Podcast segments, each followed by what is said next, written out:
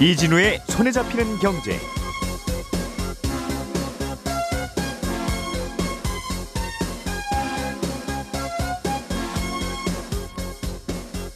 안녕하십니까 이진우입니다. 정부가 작년 8월 4일에 발표한 부동산 공급 대책 중에 하나가 과천 정부청사 자리에 집을 지어서 분양을 하겠다는 거였습니다.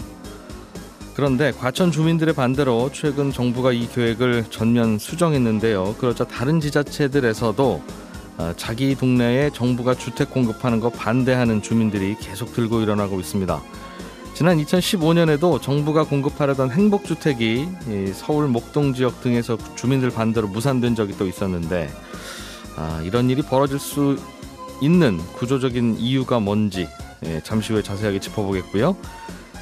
만기가 없는 대신에 언제든지 사망하면 반드시 보험금을 주게 돼 있는 게 종신보험입니다. 그래서 정해진 기간 안에 사망할 때만 보장을 해주는 일반 사망보험보다 보험료가 꽤 비쌉니다. 그런데 이런 종신보험을 마치 저축성 보험인 것처럼 설명하고 판매하는 사례가 있어서 어, 주의를 좀 할 필요가 있겠습니다. 오늘은 이 종신보험이라는 상품에 대해서 좀 더 자세하게 들여다보고요. 최근에 중국 전기 자동차 회사가 만든 500만 원짜리 전기 자동차가 중국에서 아주 큰 인기를 끌고 있는데 혹시 외국에서 이렇게 인기를 끌고 있는 자동차를 국내에서 수입해서 탈 수는 없는지 이 내용도 꽤 재밌습니다. 들어보시겠습니다. 6월 9일 수요일 손에 잡히는 경제 광고 듣고 시작하겠습니다.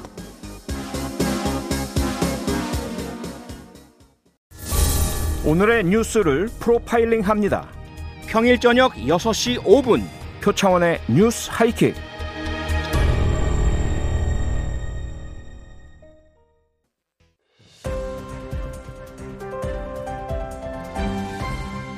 이진우의 손에 잡히는 경제.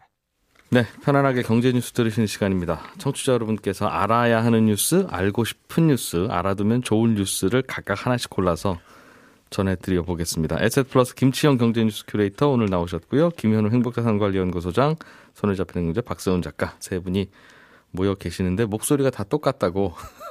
아, 아, 세 사람이요? 톤을 좀 높여볼게요. 예, 그런 안녕하세요. 반응이 있습니다. 아, 진짜요? 네. 아, 예. 자존심 상하는데요? 알아야 하는 뉴스, 알고 싶은 뉴스, 알아두면 좋을 뉴스 하나씩 골랐어요, 오늘은. 알아야 하는 뉴스부터 보겠습니다. 김치영 큐레이터께서.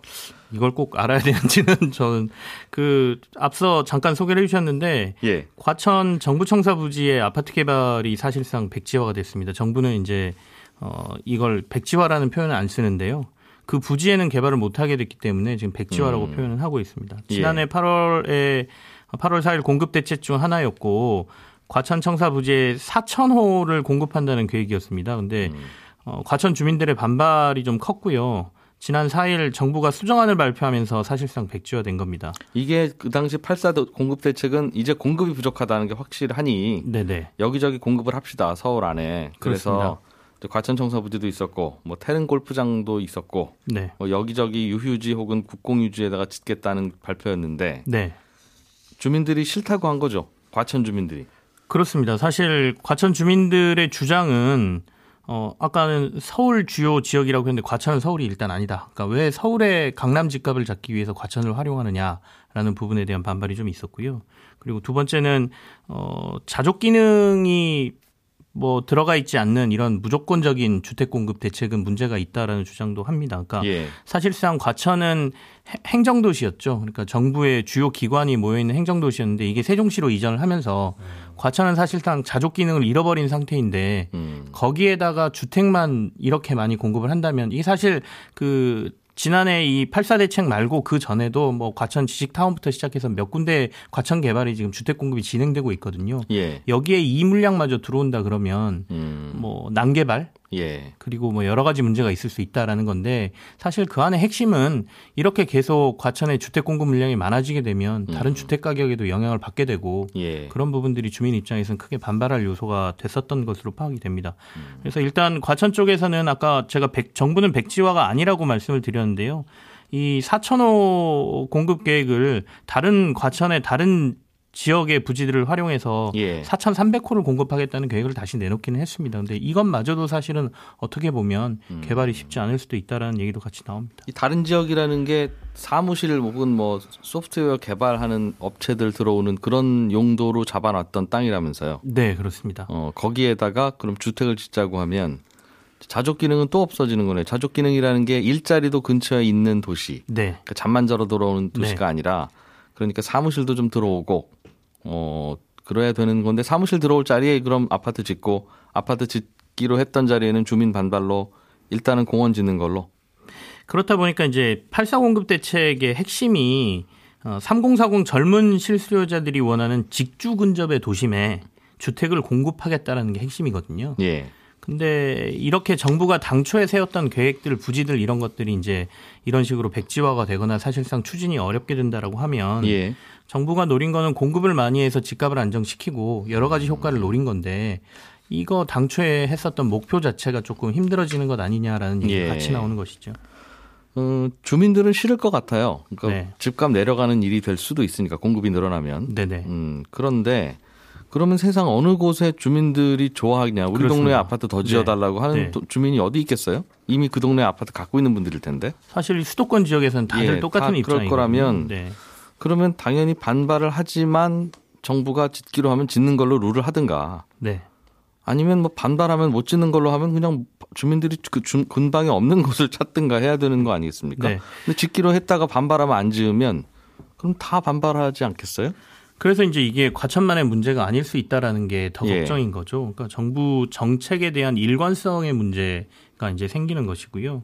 어, 일단 과천의 사례가 나오고 나니까 8사 대책 때 이제 태릉 골프장의 1, 음. 만호 주택 공급 계획이 지금 발표됐었거든요. 근데 예. 이거 노원구 주민들이 크게 반발하고 있습니다. 음. 그린벨트 해제 반대 여론 때문에 지금 약간 답보 상태이거든요. 이 부분이 있고요. 그다음에 용산 캠프 뭐 부지 개발도 지금 서초구 쪽에서 굉장히 반대를 하고 있는 상황이고요. 용산구랑 서초구가 공개 예. 반대를 하고 있고요. 어, 이거 외에도 이제 주택 공급 외에도 철도망 공급 계획 같은 것도 있지 않습니까? 음. 지금 가장 뭐 김부선이라고 얘기되는 그 GTX D 라인 음. 이 문제도 지금 주민들 반발이면 그럼 할 수 있느냐 늘려야 되느냐 이런 문제까지 겹쳐 있는데 예. 어, 이 문제가 더 커질 수 있는 게 지금 사실 내년이 선거의 해입니다. 선거의 해. 음. 그러니까 지방 자치단체장들 뽑는 지방 선거도 예정돼 있고 대통령 선거도 예정돼 있다 보니까 음. 이 여론을 정치인들이 쉽게 어, 무시할 수 없는 상황이 있기 때문에 이번 네. 과천도 사실상 정치의 영향을 받은 것 아니냐는 얘기가 지금 나오고 있는 것이죠. 주민들은 과천시장이 이런 부분 다 받아들이고 왜 거수기 노릇만 했냐 하면서 수- 시장 소환. 네, 소환이라는 게 해임이죠, 해임. 그렇습니다. 사실상 투표를 해서 해임할까 말까를 결정하는 걸 주민 소환 투표라고 하거든요. 예. 어, 이게 과천 주민들이 주민 소환 투표를 시행하겠다라고 발의를 했고요. 이게 주민 소환 투표를 하냐 마냐도 주민들에게 물어야 되거든요. 네. 근데 이게 통과가 됐습니다. 어, 이 요건이 어- 어느 정도 찬성하면 주민 투- 소환 투표를 할 수 있습니까? 이 주민 소환 투표 같은 경우에는 어, 청구인에 대한 심사 결과 유효 그 서명인 수가 어, 그 전체 그 만 19살 이상 청구권자 총수의 15%를 넘어서면 이게 이제 주민 소환 투표를 할 수가 있거든요. 예. 근데 그 이걸 심사를 그러니까 청구한 음. 사람이 한 8,300명 정도가 됐었고요. 이 중에 예. 7,800명이 찬성을 하면서 이 주민 소환 음. 투표가 사실상 실시가 되기로 됐고 그 전체 주민의 15%가 찬성하면 투표를 해볼 수 있고 네. 투표를 하면 투표한 사람의 반만 넘으면 되나요? 찬성 해임하려면? 네, 그렇습니다. 그렇다 보니까 어. 이제 이게 이제 그 시행이 되게 됐고 6월 30일 날 주민소환 투표가 실시 예정이거든요. 예. 주민소환 투표 결과는 유권자의 3분의 1 이상이 참여해서 과반이 찬성하면 그렇죠. 과천시장은 사실상 시장직을 잃게 되고 이미 소환 투표가 시행된다라고 한 순간부터 예. 지금 직무정지가 돼 있는 상태입니다. 그럼 과천시장 입장에서는 굳이 내가 뭐 어떤 사명감으로 하지 않으면 네. 주민들 말을 들어줄 수밖에 없는 네, 구조, 과천 구조적으로 김종찬 예. 시장 같은 경우에도 정부가 택지지구 이 발표를 하자마자부터 반발을 하긴 했어요. 예. 근데 주민들 입장에서는 반발의 강도가 약하다. 음, 라는 게 이제 주민들의 또 주장이거든요. 이거 어떻게 어떻게 되겠습니까? 이걸 이거를 그럼 다 반대하면 못 짓고 못 지으면 집 지을 데 없고 그러게요.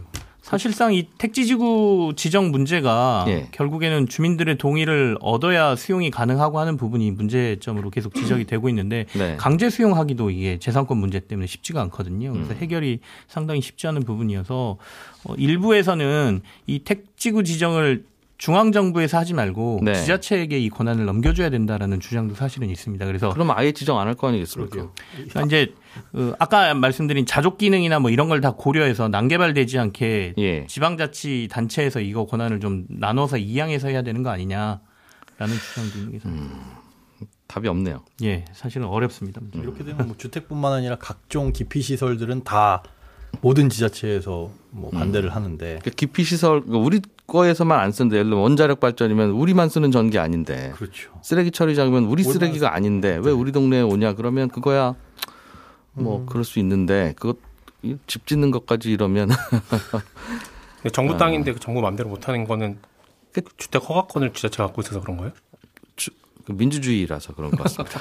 그, 그 지자체장을 선거로 되니까 주민들의 마음을 거스르는 지자체장은 존재하기 어렵고 또 그분들의 마음을 거스르는 행정부도 존재하기 어려우니 어, 청취자분들이 궁금해하는 뉴스로 들어가 보죠. 김현우 소장님, 예. 어, 종신보험을 저축성 보험이라고 설명하고 파는 사례가 많아서 네. 최근에 금감원이 또 주의보를 발령했어요. 네.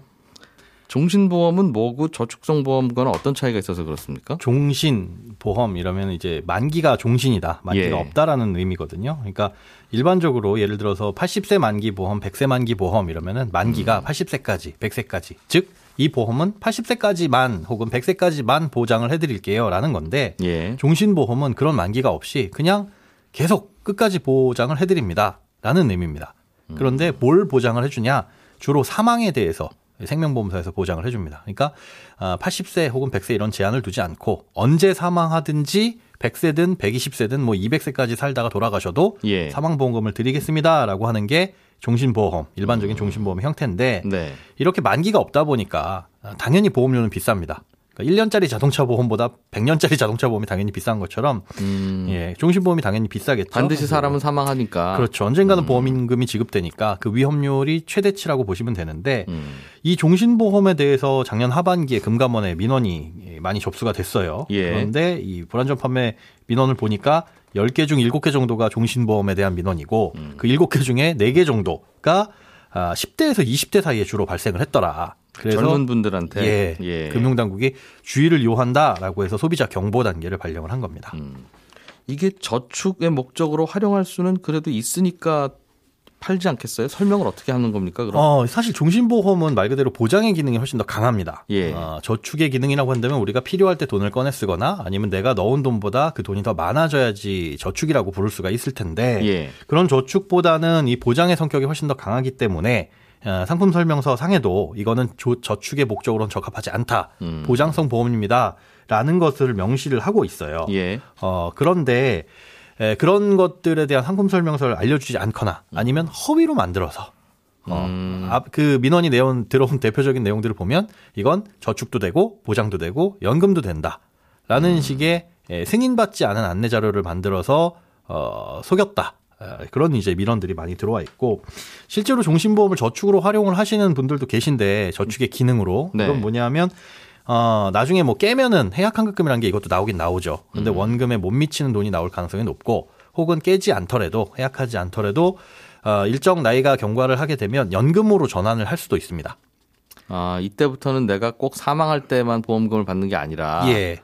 사망할 때 안 받을 테니 예. 내가 뭐 85세 사망하는 날 내가 이 돈 받아봐야 뭐 합니까? 뭐하냐? 그래서 차라리 지금 쓸 수 있도록 연금으로 달라. 네, 연금으로 달라. 그런데 이 연금으로 달라라고 했을 때는 어떤 돈이 지급되는 거냐면 사망하면 1억, 예. 해약하면 만약에 5천만 원을 주는 보험이라면 예. 그 사망보험금 1억을 연금으로 주는 게 아니라 연금으로 주세요라고 했을 때는 사망보험금 1억은 사라지는 거고 해약했을 때 나올 5천만 원을 기초로 연금을 지급을 해줍니다. 결국은 이제 해약해서 그 돈으로 연금 가입하는 거나 마찬가지이긴 한데 예. 다른 점은 뭐냐면 종신보험은 보통 특약이라는 거 집어넣잖아요. 예. 뭐 암에 대한 거 아니면 수술에 대한 거 이런 것들 보장을 더 집어넣는데 어, 깨면은 그게 다 사라져 버리니까 해약하면 근데 해약하지 않고 연금으로 전환하면 그런 보장들은 일단 살려놓고 그리고 이제 연금으로 전환이 된다는 거죠. 그러면 소비자 입장에서는 20세에 가입했다고 쳐요. 네. 20세에 가입해서 60세 그런 연금 전환을 옵션을 선택하면 네. 20세부터 60세까지는 사망 보장을 받고 네. 젊은 날에 이제 사망하면 또 가족들이 재정적으로 위험해질 수 있으니까 그렇게 하다가 그렇죠. 60세가 넘어가면 이때는 내가 사망한다고 이제 가족들이 크게 흔들리지는 않으니 네. 그동안 부었던 돈을 나는 연금으로 받겠습니다라고 하면 네. 얼핏 나쁘지 않게 들리는데 그게 판매의 컨셉입니다. 그 컨셉의 허점은 뭡니까? 그러면 뭐냐? 소비자 입장에서 볼 때. 60세까지 가서 이제 사망 보장을 포기하는 거잖아요. 예. 그런데 이분은 이미 60세 이후부터 100세 넘게까지의 위험 보험료를 다 지불을 했습니다. 그 위험한 구간에 대한 돈을 요금을 다 지불. 때? 그렇죠. 이거는 쌓여 있는 아. 적립금에 해당이 안 되거든요. 요금을 다 지불한 예. 미리 택시를 타고 저 100km 갈게요라고 했는데 한 60km만 오고 미리 지불한 40km에 대해서는 포기하고 내리는 겁니다. 아하. 음, 그 개념이라서 부산까지 열차표 끊어놓고 대전에서 내리는 거네요. 맞습니다. 어, 그럴 어. 거면 대전까지만 끊지 뭐하러 그러십니까? 라는 게 소장님 말씀이죠. 맞습니다. 그게 이제 정기보험이라는 대체제가 있거든요. 나는 그럴- 60세까지 필요한 시기까지만 정해놓고 그 예. 기간에 대해서만 사망 보장을 받고 그러면 보험료가 거의 10분의 1 수준까지도 저렴해요. 그러니까 20만 원 정도 종신보험을 내야 된다면 아. 예. 한 2만 원에서 뭐 5만 원 사이 왔다 갔다 하니까 그렇게 해서 사망 보장 받고 나머지 돈으로 저축하면 그걸로 뭐 연금을 가입하든 적금을 붓든 하면 되는데 음, 다른 옵션이 있는데 그렇죠. 종신보험에 그런 기능이 없는 건 아니나 네. 굳이 왜 비싼 거 그렇게 가입해서 그렇게 활용하십니까? 그렇죠. 하는 뜻이군요. 그런데 그걸 어. 모르고 가입했다고 하더라도 이게 순수하게 저축의 목적으로만 포장돼서 가입되다 보니까 음. 특히나 10대, 20대 이제 목적, 이 목돈을 많이 마련해야 될 시기에 예. 나는 이거 10년 동안 열심히 모아서 집 사야지 했는데 그런 돈이 안 되다 보니 음. 요즘에 특히나 무해지 환급형 보험, 뭐 저해지 환급형 보험은 어, 만기 환급에 보- 그 해약했을 때 100%도 안 나오기 때문에 음, 손해가 클 수 있다는 거죠.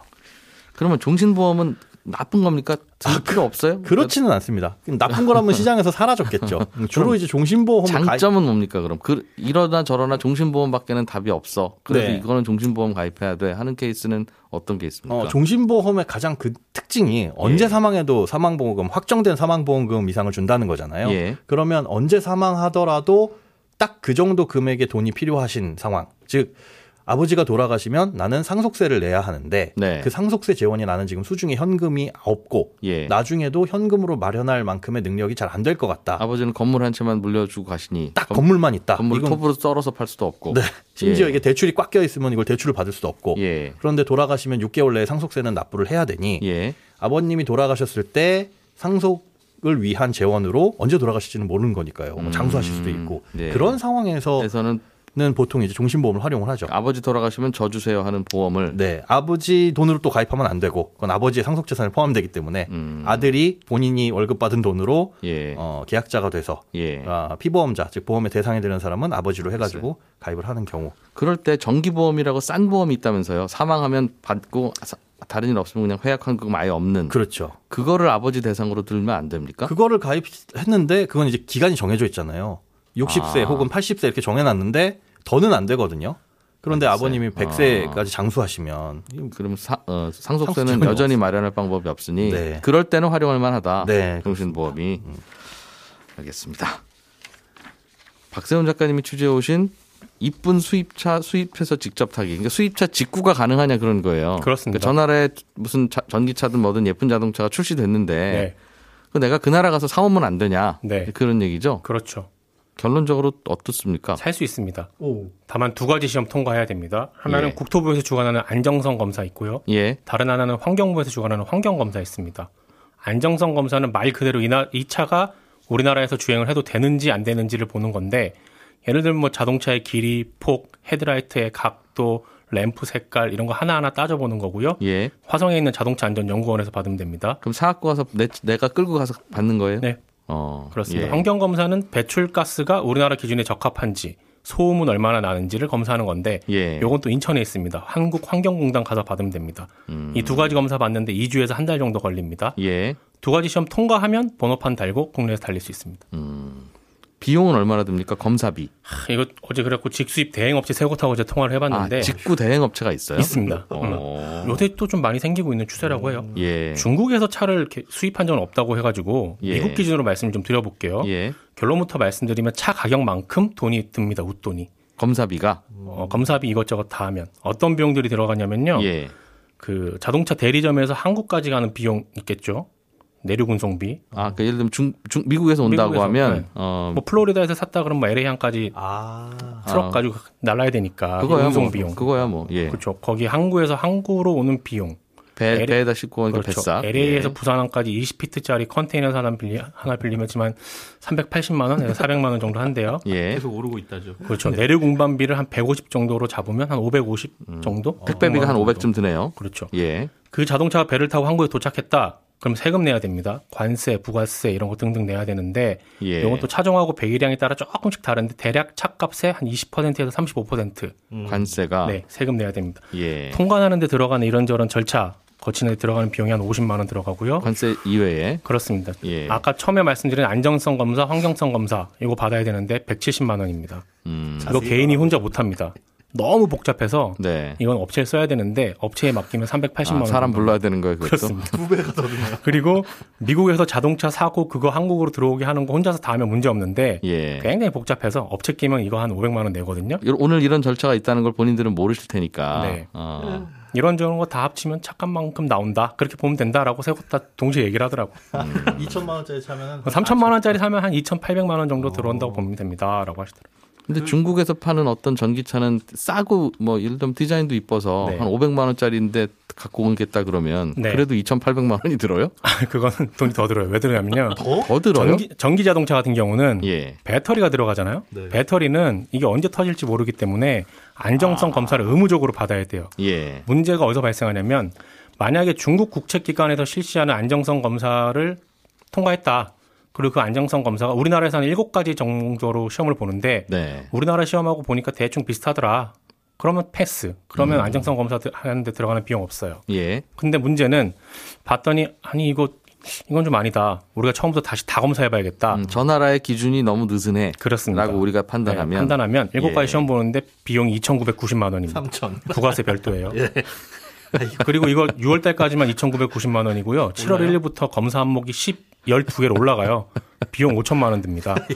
어, 배터리 들어있는 거는 네. 누군가가 미리 해놨다.